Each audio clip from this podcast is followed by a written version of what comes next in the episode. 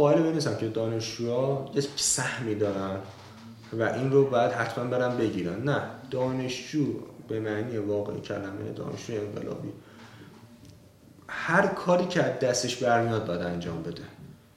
حالا می‌خوان بهش مثلا به تعبیر شما یه سهمی هم بدم بیاد بره تو مجلس می‌خوان ندن.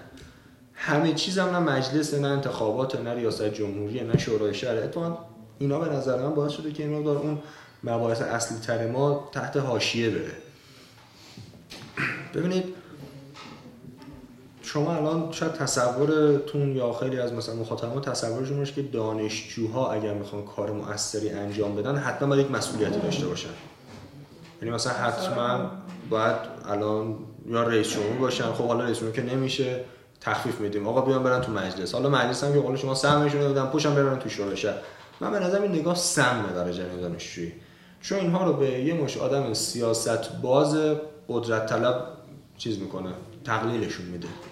به یک مش آدم های سیاست باز قدرت طلب تقلیل میده دانشجوها رو. این نگاه که ما حتما باید بریم تو مجلس تا کار کنیم حتما باید بریم تو شورای شهر و اگر وارد نهاد قدرت نشیم هیچ کار دیگه از ما بر نمیاد یعنی ما زمانی خب اون که دیگه شما دانشجو نیستی موقع شما میری تو مجلس شما که میاد مگه اینکه نگاهتون این بوده باشه که نه ما تو فاز دانشجو این کارا رو بکنیم اینا پله قدرت برای ما لزوما بشه.